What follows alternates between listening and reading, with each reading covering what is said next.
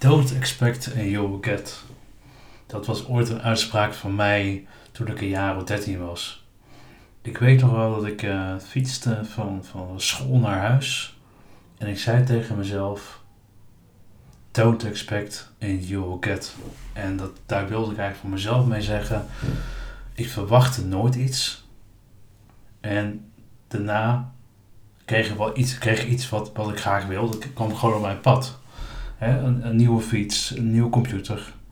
Ik had het idee in mijn hoofd zitten. En ik liet het, uh, ik liet het los op een moment van dood en het niet verwachten. Door het niet te verwachten gaf ik mezelf de ruimte om mij te focussen op hetgeen wat ik wilde.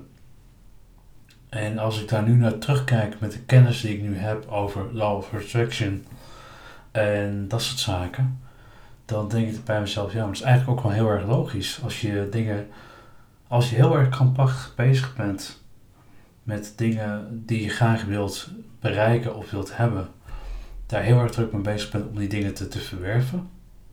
Of je zegt, oké, ik wil het heel graag en dan laat je het los. En dan ga je vervolgens, ga je daar, dan leef je daar naartoe. Dan ga je je bezighouden met het doel in plaats van met het besef dat je het graag wilt. En zo draai ik hem even, even om. En ik zei altijd tegen mezelf vroeger van, uh, dat was een moment van, ja, ik wilde een nieuwe computer. Uh, mijn ouders hadden geen geld, die waren echt allebei in de bijstand. Dus je, moet je voorstellen, van 1700 schulden per maand uh, moesten ze leven. En dus er was geen geld voor een computer. En laat staan een fiets. Dus dat het bijzondere is eigenlijk als je, voor mij in die tijd, dat ik nu, als ik nu terugkijk, dan denk ik bij mezelf, ja, maar als je je niet focust op wat je, dat je het heel erg, laat ik zeggen, laat ik het zo verwoorden, dat je verwacht, heel erg verwacht van iemand dat iemand iets voor je regelt. En als je het verwachting loslaat, dan gebeuren er hele mooie dingen. Ik liet de verwachtingen los voor die nieuwe fiets. Ik liet de verwachtingen los voor die hele mooie computer. En ik wilde een, een modem hebben voor het internet, 33 of 56k modem. Wat toen in die tijd heel snel was. Ik verwachtte het niet en hij kwam op mijn pad. pad. Via via kwam ik, kwam ik hem tegen. En die persoon zei tegen mij, ja je mag hem hebben. Zonder dat ik het heel erg verwachtte. Het komt op mijn pad.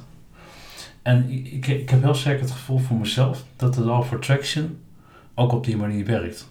Want als je, als je verwachtingloos door het leven gaat.